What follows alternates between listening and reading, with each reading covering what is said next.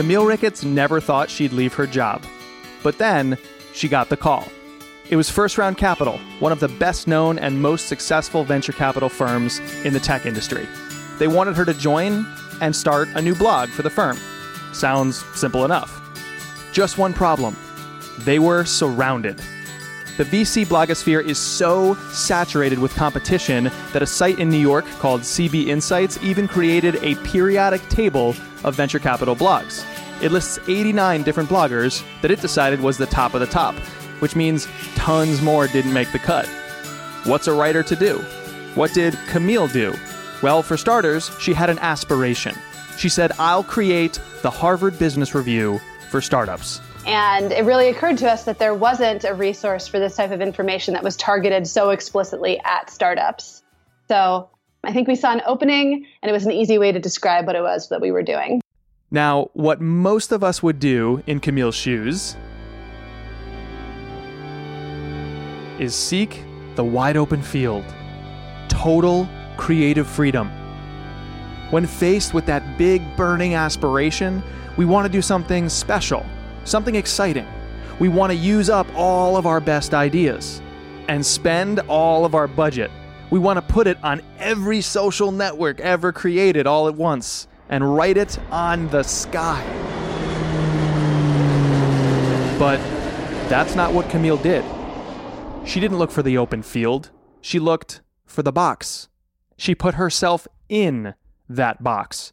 And it was exactly because she did so that Camille Ricketts was able to create one of the most successful blogs for startups on the planet. I'm Jay Acunzo, and we live in a world where it's never been easier to be average. If we don't have an answer or an idea, we can find and follow everyone else's. There's just so much average copycat work out there. But I think the road to doing more exceptional work is to find and follow what makes you an exception. In other words, trust your intuition. It's unthinkable.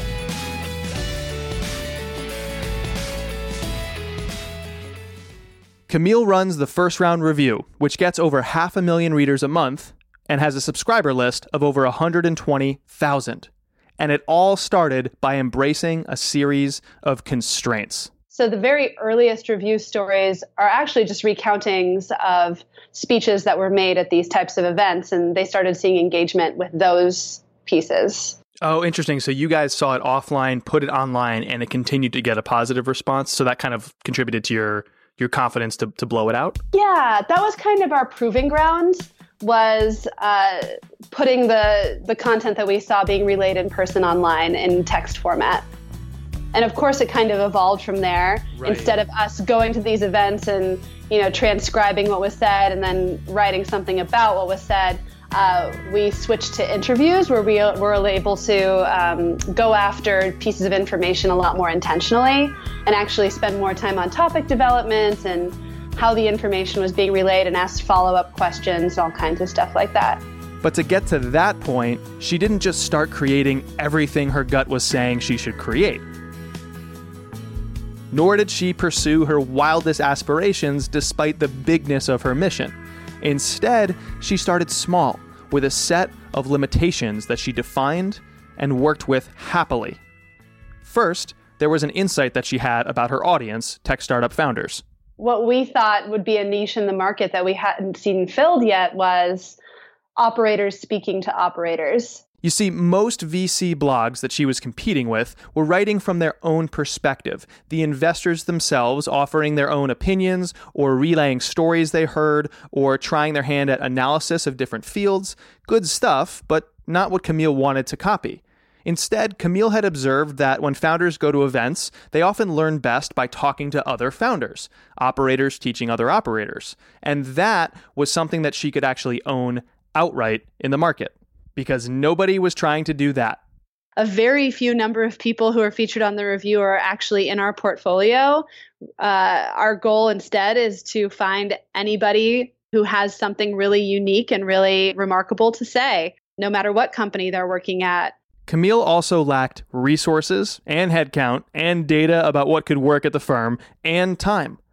And then there's this consistent constraint that any of us would bring to any project that we launch who we are when you have an aspiration, like we want to create the Harvard Business Review for startups, or even if it's less well articulated, it's just we see this opportunity, and as a writer, I'm about to attack that opportunity.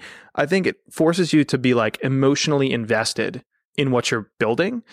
So, for you as a person who's behind a lot of this content, your tone of voice comes through, or something about you makes the first round review the way it is, even if it's a small percent why were you personally excited about or invested in what you were doing?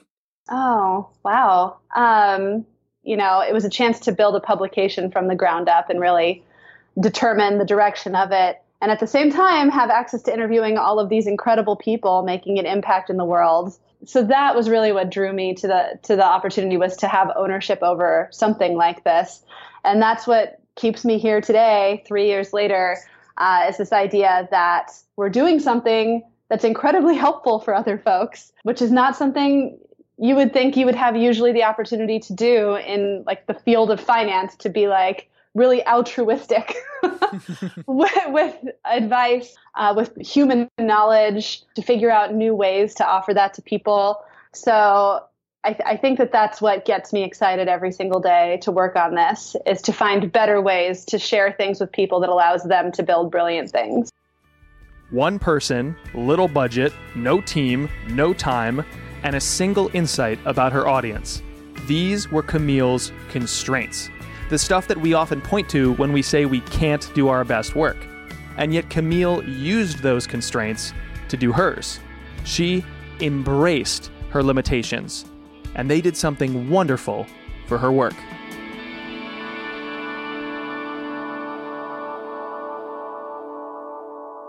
So, why should we embrace constraints when we want so badly to trust our own intuition and just do our best work already? What do limitations do to us and our ability to be exceptional? You know, it just gives birth to all this creativity that would absolutely not be possible had had the restriction not been there. So I just find that quite quite fascinating. That's Varia Bortsova, the creator of Soviet Visuals, a Twitter account that she uses to curate and share art from the former USSR. In the Soviet Union, every everything that was created, it adhered to certain guidelines. Under the one-party government, the Communist Party or the Bolsheviks would often exile or even execute artists who broke from those guidelines. So, uh, if we're talking about a piece of architecture, um, it came uh, whoever made it they, they were faced with severe restrictions on on the aesthetics on the building material on the way each each room looked etc and so forth. So for example when i talk about soviet hospital or a soviet kindergarten you can almost assume that they all looked very much alike. They would they would feel alike. They would have the same kind of color scheme you know schools the way classes were organized the way uh, your teacher addressed you everything was just very structured it was all the same it goes without saying that this is a little bit more severe than at most companies, but you'd be forgiven if you're picturing your employer or a client right now. But all that stifling and restricting in the USSR actually came with a hidden benefit.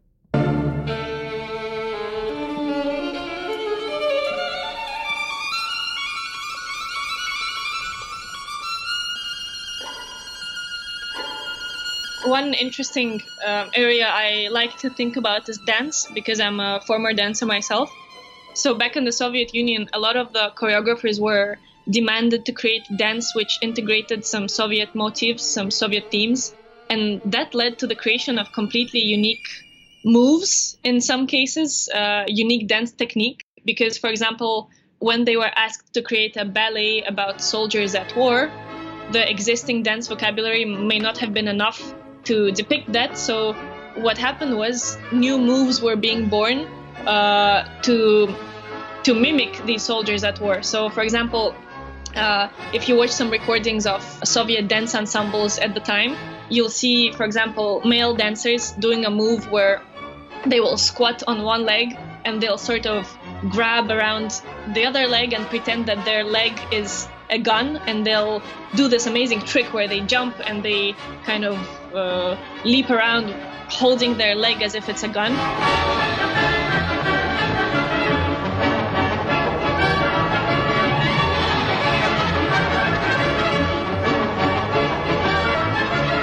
and this trick you know up to this day when when these shows are performed the audience goes wild because it's a really difficult trick to do uh, and probably it would not have existed had uh, it not been for that one choreographer that was at some point in time demanded to stage a ballet about you know soldiers at war.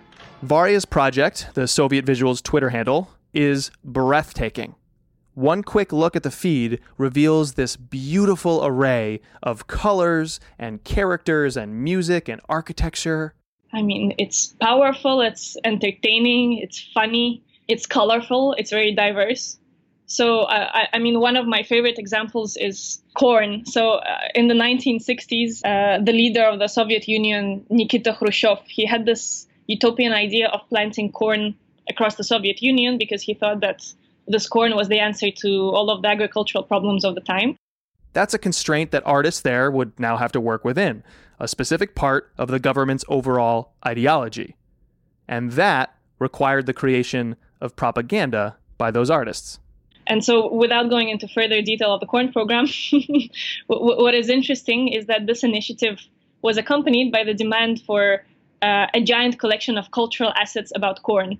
And so, when we have a group of you know creative talent that is faced with a very specific problem of how might we create a full-length animated film or a billboard poster or um, you know a piece of furniture that integrates this idea of corn being uh, the best of the best things in life the results are amazing. And you know we're not talking about any specific brand of corn. We're just talking about corn as a uh, as a concept as a as a vegetable. And and so the result we have these amazing animated films for children that are great and entertaining in their own right and yet they also you know have a storyline that somehow manages to involve corn uh, we have artists who find parallels between corn and like other things that are shaped like corn like a train.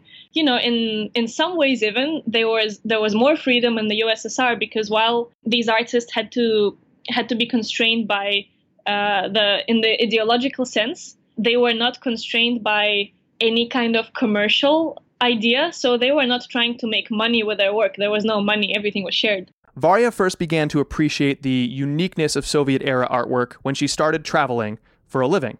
She began her career as a touring ballerina with a Russian dance company, hence her dance example from before. When we first spoke, she was living in Singapore working for Twitter. And today, she's living in Dublin working for Facebook. So I feel, uh, even on a personal level, when this whole project was just beginning, I was trying to formulate to myself what type of content I would focus on. And I realized that I wanted it to be maybe a little bit about culture, about art, about interesting artifacts from Russia and the country surrounding it. But with this kind of unruly definition, I ended up hitting a creative block almost every time I sat down to to write a post or to to tweet something out. And for me, the way I managed to beat it was by creating a constraint for myself. So just by putting the word Soviet right there in the name of the project, I effectively limited myself to a very specific time period and a specific group of countries. And uh, within that frame, I was now able to go, you know, to go wild in terms of content and topics and it just gave me so much more freedom and inspiration to dig deeper and to seek out truly quality content rather than just you know swimming around and uh, trying to continue without any such label. So in my case having this label funnily enough uh, helped me a lot. It was a catalyst for for being more creative and creating better work Today, Varia consistently and constantly seeks out or even invents restrictions to improve her creativity on a given project. It's a positive lesson pulled out from a dark time in her home country's history. Personally, maybe this is not the right thing to say, but it, it makes me seek out more constraints because I see that uh, these people that were constrained to the extreme created such good work that I almost find a correlation between having less freedom externally and having more freedom to create, if that makes any sense at all. I, I find that looking at the works that were created back then in a very structured environment, it, it almost makes me want to self impose these constraints today to, to reach the best of my abilities.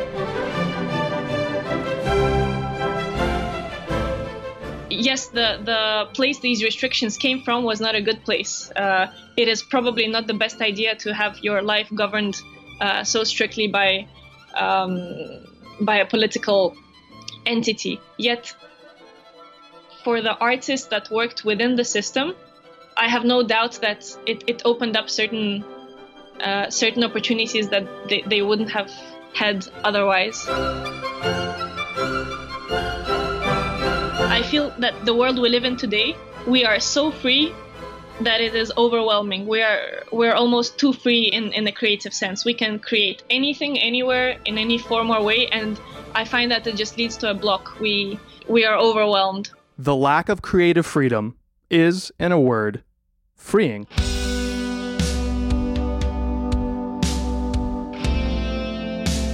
When we install some constraints and actually embrace them, suddenly we can create some context in which we can really make stuff and invent and play.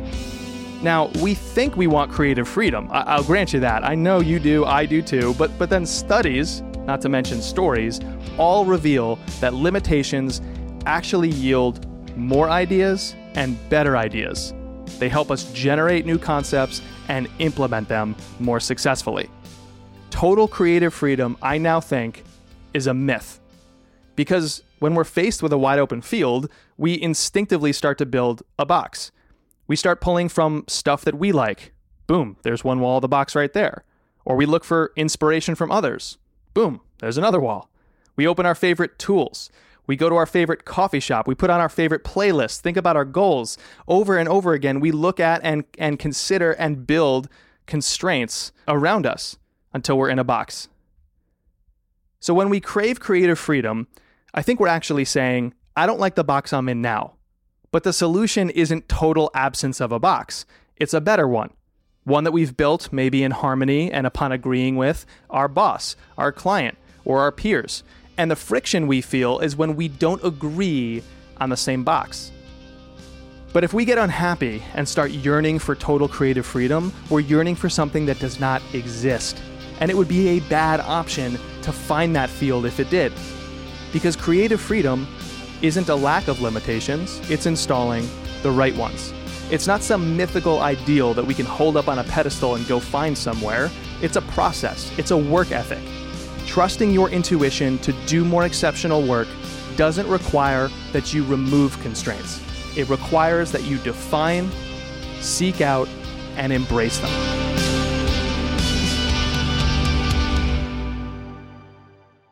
When it came time to build the Harvard Business Review for startups, Camille at First Round embraced her constraints. What does the First Round Review do, not necessarily better, but differently than all the seemingly endless amounts of VC blogging out there? Yeah, that's a great question. And uh, I think a lot of it came out of us really thinking carefully around what was going to be differentiating because even three or four years ago now, I guess, that we launched, there was already a large amount of content in the VC space. So, a few things. Um, I would say that taking a more long form approach to this content was deeply different than anything else that was going on at the time. Uh, a lot of the content produced in tech overall is very short, very snackable, uh, doesn't go into too much detail. And it was a risk that we took, saying, like, hey, maybe there's appetite for something more than this, for extremely detailed analysis of how to do things. So that was one thing that we uh, definitely did very intentionally. The other was going after very specific tactics. Uh, so, one of the earliest breakout hit pieces that we had was an interview with one of the founders of Airbnb, Joe Gebbia. And he was talking about how early on they didn't see a lot of traction. It was because the photos were no good on the Airbnb site. So they actually sent professional photographers out uh, in order to elevate the level um, of art on the site. And that actually ended up helping the company a lot. See, I I I remember that piece. Like I I've cited that as an example. There's always those phrases like in startup world, you know, do things that don't scale is one of those phrases. Like that's an example of something that doesn't quote scale that actually fundamentally changed the business. And you can hold up that example, but it wasn't like unlocked for the world to access until you guys did that. Totally. So I think that there's all of this wisdom and experience that just gets trapped in people like Joe's head that never gets expressed. And then you see a bunch of articles across the board being like, do things that don't scale, but then they don't really dig into what that looks like on the ground or in practice, and certainly not how it looked for a company that obviously succeeded using the tactic. So that's sort of what we aim to do is to mine examples and history of what actually happened and what has proven to be successful in the past and then derive lessons that can be replicable for others. I love that. And it's so concrete. It's, you know, we're going to do longer form content as delivered by or through the lens of practitioners, not like, you know, Harvard Business Review doesn't have a big staff of writers. They have mostly practitioners writing, and it is a little bit more in depth than your average, you know, quote, snackable, whatever, entrepreneur or Inc. magazine stuff. How do you kind of realize that you've reached that aspiration when you do? Yeah, especially on the long form content, we started hearing things from people like, this is the one and only article that you need in order to build a sales pipeline that makes sense for this type of B2B company.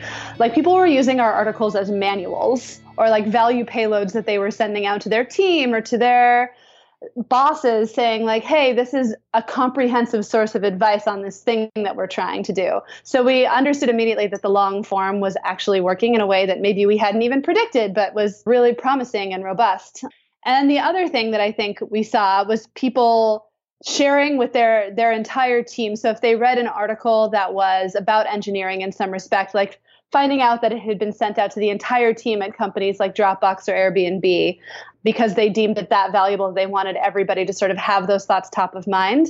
That's when we really thought that we had something uh, that we wanted to double down and really run with.